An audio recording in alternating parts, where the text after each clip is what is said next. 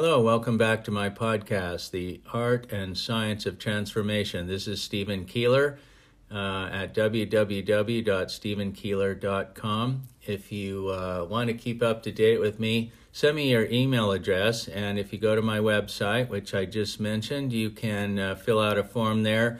And then it'll get put into my group where I can keep you up to date of what I'm doing, what kind of classes I'm offering, what kind of free things I have going on, etc. So we're going to continue on with my own audio version of, I'm going to be reading my book to you, my best-selling book, which is entitled Leap: But How Will I Live, Eat or Pay for Gas?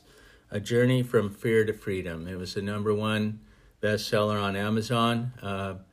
Many of my clients and coaches that I coach and corporations, people, consultants all over the world have told me that that my book inspired them to change, and that was my goal. I'd like to help you, especially in this time of the COVID-19, and I think this is a grand opportunity for our personal worlds and therefore our whole world to change and grow and feel more fulfilled, fulfill our yearnings in a more complete and healthful way. So without further ado, we're going to begin today with chapter 1. Yesterday, of course, you can read or rather listen to all the other days of this as we go along here. This is day 2, and yesterday I read the introduction and the beginning parts of the book. The front matter, I think, is what they call it in the publishing world, and so we're up to chapter 1 today. So here we go. Chapter 1.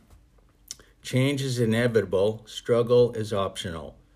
That's a quote from my auntie Mahialani, a teacher that I had while I lived on the Big Island of Hawaii. April 17, 2003.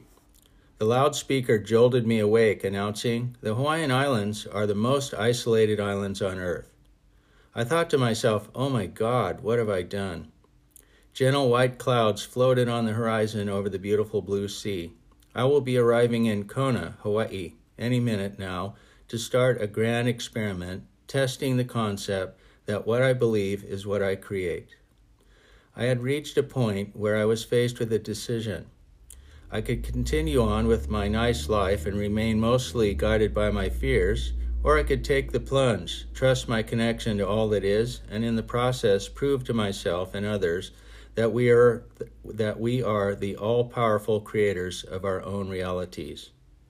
I had decided to stop doing, and let go, and see if just by making some intentions or goals, and following my most knowing part, what I call spirit, I could allow a life that was even better than what I already had.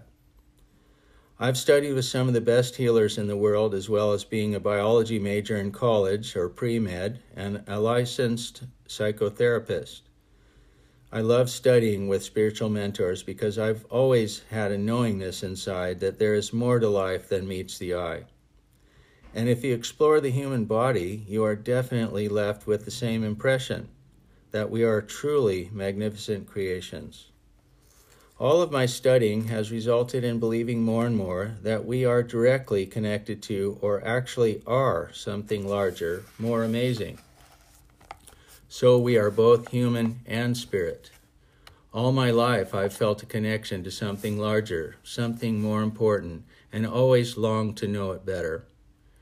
As I approached my 42nd birthday and surveyed my life, I realized that I had mostly been led by my human, logical, and possibly limited side.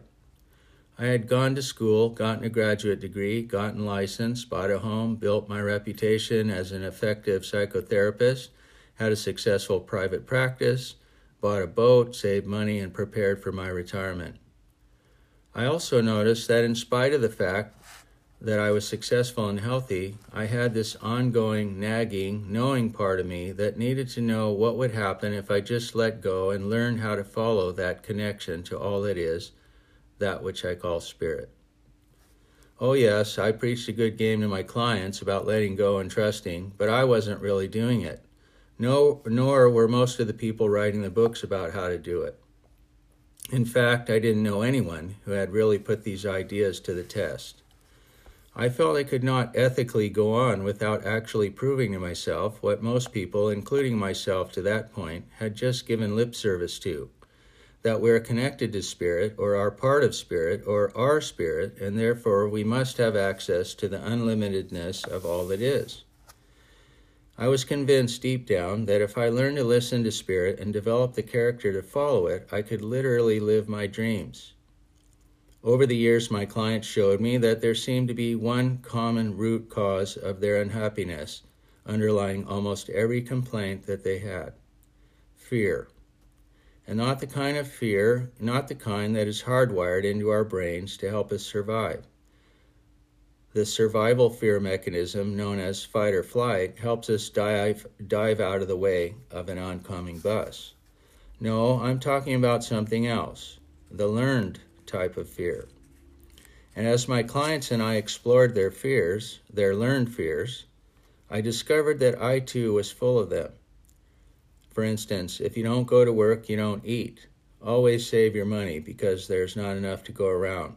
Always insure against the loss you can't afford to take because the world is out to get you. Money doesn't grow on trees. If it's to be, it's up to me. It doesn't matter if you like what you do. All that matters is that you make it.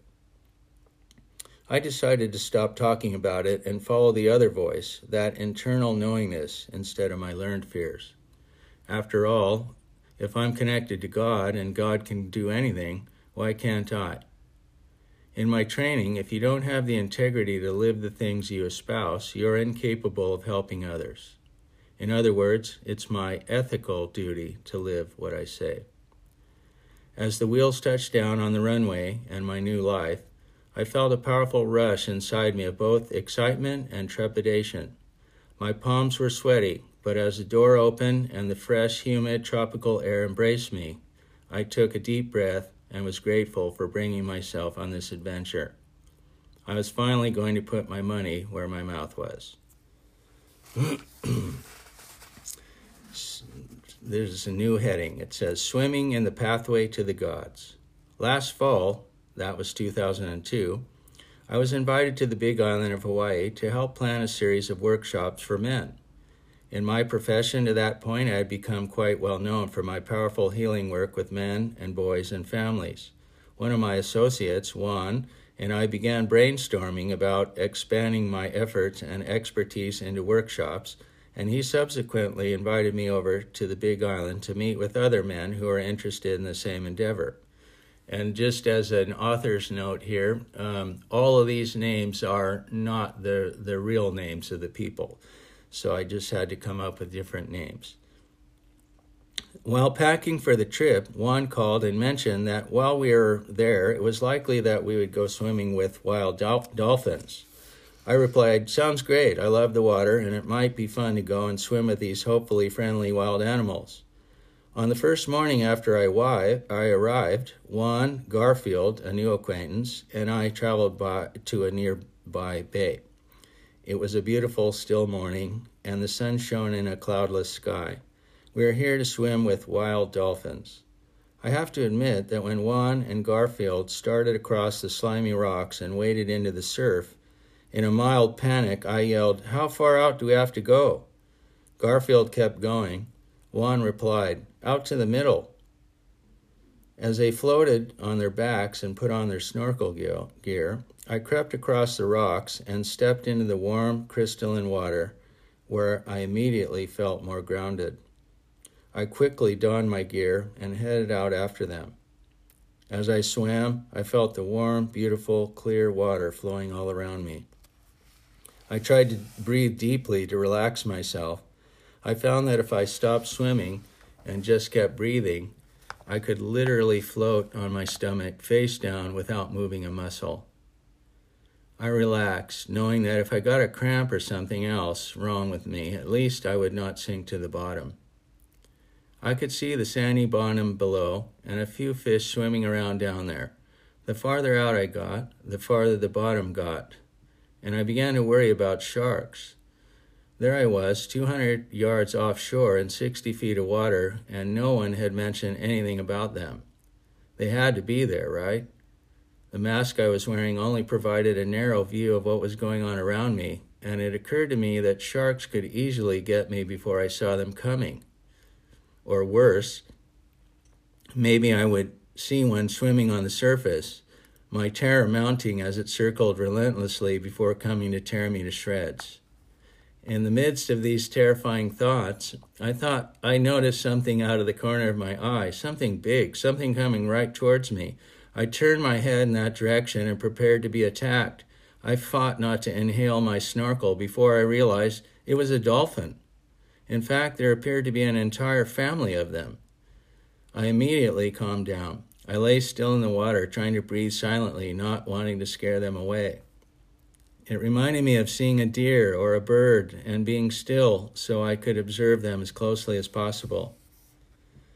One of them gracefully swam within a foot of me, looked me right in the eyes, and then, with seemingly no effort, launched itself 6 feet in the air, made a huge splash, and swam away. I went dead in the water. I was transfixed. I had gone from having panic feelings of fight or flight to being in awe in a single moment. Out of the expanse of the whole bay, these animals had decided to come near me and actually interact with me. Out of all the space in that water, somehow they had decided to swim near me. It did not feel merely like a lucky encounter. I noticed that there were perhaps 100 of them swimming all around us. Some had their babies next to them. Some were jumping and playing. They were definitely not afraid of us at all. In fact, there was no doubt that they were joining, even interested in me. Many of them purposely made eye contact with me. I felt as though they were able to read me, as if they were connecting to my life force, and in the process, I became more aware of it myself. As I floated there in bliss, Juan swam over to me with a huge smile on his face. "What do you think?" he asked. I could barely make a sentence. Unbelievable. I couldn't really articulate at that moment. He said, "Let's go in and have breakfast." As we swam in, I noticed the silence around me and in my mind. I could hear only an occasional squeaking of the dolphins in the background and the sound of my own breathing. My breaths were long, deep, peaceful, relaxed. I felt as though I were in a trance of some kind. When we got to shore and I tried to stand, I found my legs very wobbly. Garfield laughed and said, "It's almost like we're back in the womb when we're out there." And he was right. In a deep way, it did feel like all was well out there. At least if you can keep your mind from the fatal shark attack scenarios. During those swims, I began to reconnect with feelings of awe, peace, and oneness with all that is. In other words, I felt the same things I'd always felt when in nature, one with God and Spirit and all living things. I, quote, knew, not a mind kind of knowing, but more of a feeling, that my spiritual path had brought me here and that there was something more going on than just swimming with wild animals in the pristine Hawaiian Ocean. I began to feel a sense of deep alignment inside and outside.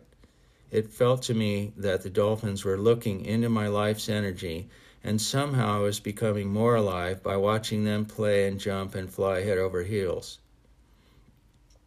Over the next several days, as I pondered the first few swims with the dolphins, I began to get the sense that there was an opportunity to somehow expand my life, or at the very least, my consciousness or purpose. I felt inspired and more connected to my life force. But how would I take advantage of this heretofore unknown opportunity? How would I figure it out? It felt immensely important to me because for some time I'd been struggling with some basic questions about who we are and what we are capable of, and how to use myself more effectively in my healing work with others. In my spiritual, educational, and personal quest for growth, I've studied with Buddhist and Catholic monks Native American medicine people from Sioux, Maidu, and Athabascan clans, a traditional Mexican folk healer called a curandero, shamans from other cultures, and some of the best experts in psychology and science. When you learn shamanism, among other things, you learn how to go into trance or have your client go into a trance, and then you seek to find the answers and solutions to the problems that are occurring. Anthropologist Melvin Connor wrote about the shamans of perhaps the oldest human population on Earth, the Kalahari. Quote, "Their rituals, as all shamanic rituals, are designed to induce a psychological state that can best be described as that oceanic feeling of oneness with the world, and from this place one can receive guidance." So prior to the third morning swim with the dolphins, I decided to treat it as a shamanic journey, a spiritual quest with a specific purpose. I'd been taught by the shamans to always set an intention prior to embarking upon a journey. Setting an intention is necessary so that one does not become lost in the process, sort of like a way to remind yourself to keep your eye on the ball. My intention for this swim would be what I thought was my most pressing question. How can I serve the most people? After all, part of the reason I had been invited here to the island in the first place was to expand my work, and I had always wanted to reach more people and give back what I had learned in hope of helping them fulfill their own yearnings. When we arrived at the bay, it looked as placid as a still lake in the mountains. There was a gentle, warm breeze and literally not a ripple on the water. It appeared that the tide was out because after negotiating the rocks, I could stand on moist sand. The water gently rolling in and out felt good between my toes. I reminded myself of my sacred intention, how can I serve the most people, and reaffirmed it inside. Just then, I caught my breath and then sighed. In the distance, a dolphin shot out of the water high into the air, did a somersault, and made a huge splash. A thrill shot through me. I felt like some kind of message or acknowledgement or a metaphor, but what did it mean? We waded into the crystal clear water, lay on our backs, put on our gear. I was still nervous about how far out we would have to go, considering the dolphins I'd just seen had to have been at least 200 yards out. As I swam in that direction, I began to pace my breathing in an attempt to remain calm. I put my hands to my sides and just let my fins push me along. As the water flowed around me and over me, the fear and stress and driven energy that I had brought with me from my, quote, normal life on the mainland slowly washed off me. Staring down at the sandy bottom, I began to feel more buoyant, lighter, and more in unison with my surroundings. To my left, a pod of perhaps 20 spinner dolphins lazily swam by me. They swam with effortless motions, breathing as they just crested the surface. They were no more than 15 feet from me. There were many others swimming at varying depths below me and all around. Some appeared to be resting, just drifting along together as if having not a care in the world. Some of them were chasing each other, swimming alarmingly fast, darting one way and another, and then launching themselves high into the air, sometimes gracefully re-entering the water, sometimes doing belly flops, and sometimes making huge splashes as they landed on their backs. There was no doubt in my mind that some of them loved each other. I watched them nuzzling one another, swimming belly to belly. It was an amazing scene, set in the turquoise, crystal-clear Hawaiian Ocean.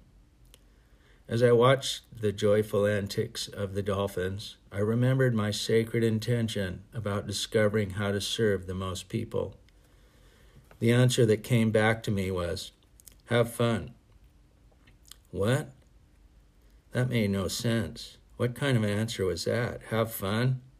I had no clue what that meant, although I can say that it connected to a deep yearning I'd always had, that life is supposed to be fun.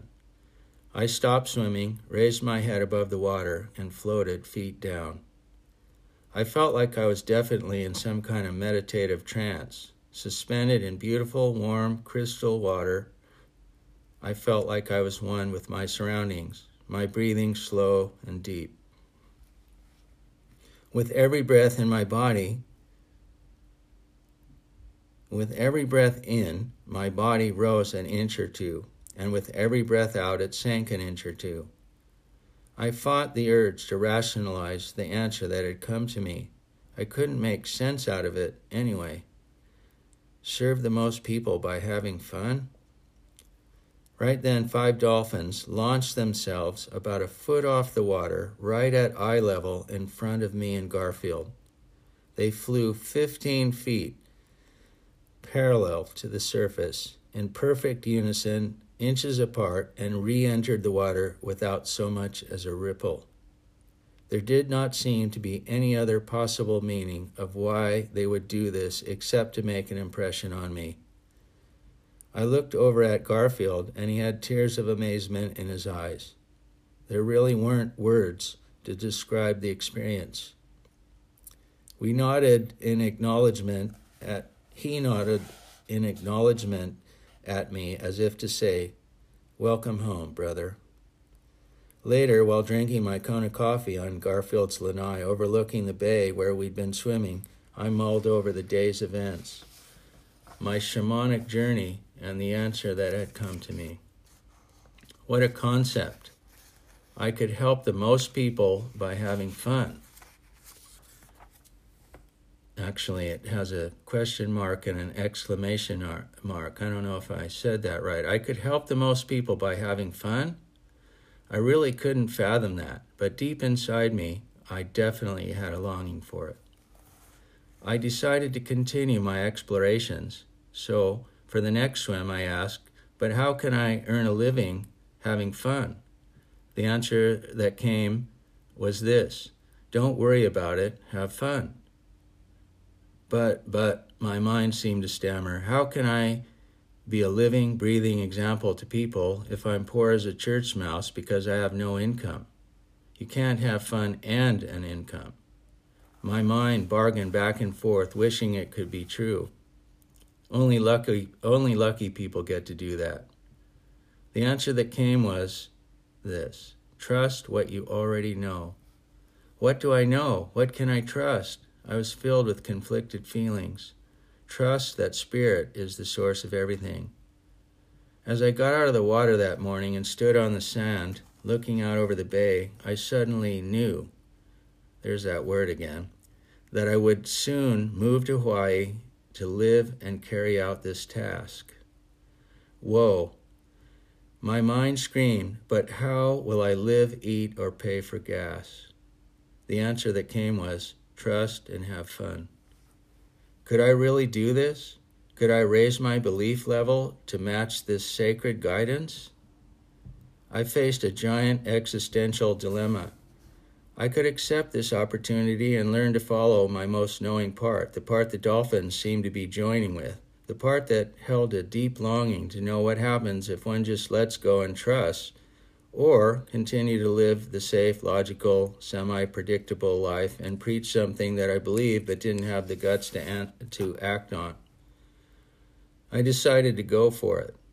I would put my trust in spirit as my guide rather than listening to my learned human fears. When I announced this to Juan and Garfield, Garfield said, "Why don't you live here with me?" My mouth dropped. I had no sooner decided to follow spirit, and within minutes, maybe seconds, I'd been offered the perfect place to live. His place overlooked the exact bay where we had swam all week. So the stage was set. I would trust and follow my most knowing part, what I call spirit, and move to Hawaii and have fun. I would build my character so that that rather than working out of fear of lack, read doing, I would trust the unlimited nature of spirit to be the source and supply of my income. My goal, to be more abundant, peaceful, and healthy than I'd ever been, all without a job. And in the process, prove that the only thing that we need to do is let go and trust. So here's the last part of it. taking the plunge. After spending an incredible week in Hawaii, I returned home to Northern California. Immediately, I began my experiment. I put my home, car, and boat up for sale. I began winding down my lucrative private practice. Everything seemed to be falling into place with ease, as though once I aligned myself with what I had learned in Hawaii, unusually supportive things started happening. My home sold immediately, and all manner of small instances and seemingly random happenings developed into a massive momentum towards the move. It was like a crescendo of supportive good showering on me from all over the place. However, my friends and family, after hearing my plans, started saying things like, "But you already have everything. Why would you leave it all?" My answer? I just wanted to see what happens if I let go of fear and trust this knowing part of myself. I've never agreed with the fear-based mentality. I've never felt like suffering was our normal and natural state. If it was, why would we have a place inside us that keeps nudging us towards more freedom, more peace, or a more ease-filled life? Then I packed a few belongings and moved to the Big Island of Hawaii. Of all the places on the planet, paradise seemed the most appropriate for my quest. Having grown up in Southern California, I had always loved the sun and water. What better place is there to lie on the beach, play golf, live in a pristine environment, and be more abundant, healthy, joyful, and peaceful than ever, and not even have a job? Faith versus trust. Notice I don't use the word faith. The reason for this is that faith implies a belief in something for which there is no proof. I don't buy that. What I buy is something I can know, such as making a goal, sitting on the beach, and seeing the goal come to fruition. I need proof. When I work with people, I have them prove to themselves how magnificent they are. It has nothing to do with believing something we can't know. Remember learning how to swim? If you don't let go of the side of the pool, you can't really do it. In other words, it requires trust. Learning to swim doesn't come from belief in the unknown or faith. No, it comes from using your magnificent abilities to prove to yourself that you can do it, even if you have never done it before. You see? That being said, though, I have discovered that in the spirit realm, we must also learn to trust, something in which confidence is placed. We must also learn to trust without knowing in our minds how all of what we want comes to us. This puts us in direct conflict with our minds and our survival rules, and our minds are a worthy and mostly untrusting foe. All of us have been taught that the way to get the things you want is by slaving away. This idea is a learned belief. My mind seems to trust only what it already knows, not what is possible or unlimited. It doesn't seem to understand the unlimitedness of the universe, but only its single-minded primary purpose, to keep me safe and alive using what it has already learned. And as I encounter situations that my mind doesn't know the answers to, such as where is the money coming from to pay the bills, my fears rear their ugly heads. Well, I'm determined to teach it something else and see what happens. Can you imagine living by the belief that you already have everything you need and want, and the only thing you have to, quote, do is increase your belief and trust in your connection to spirit? So that was chapter 1, and on my next podcast, we'll get into chapter 2. If you want more information, if you want to obtain the workbook, if you'd like to buy the book, you can get it on Kindle or paperback edition. Contact me at www.stevenkeeler.com and send me your email, and I'll get in touch with you. Keep yourself well. Until next time, keep yourself well. I look forward to talking to you next time.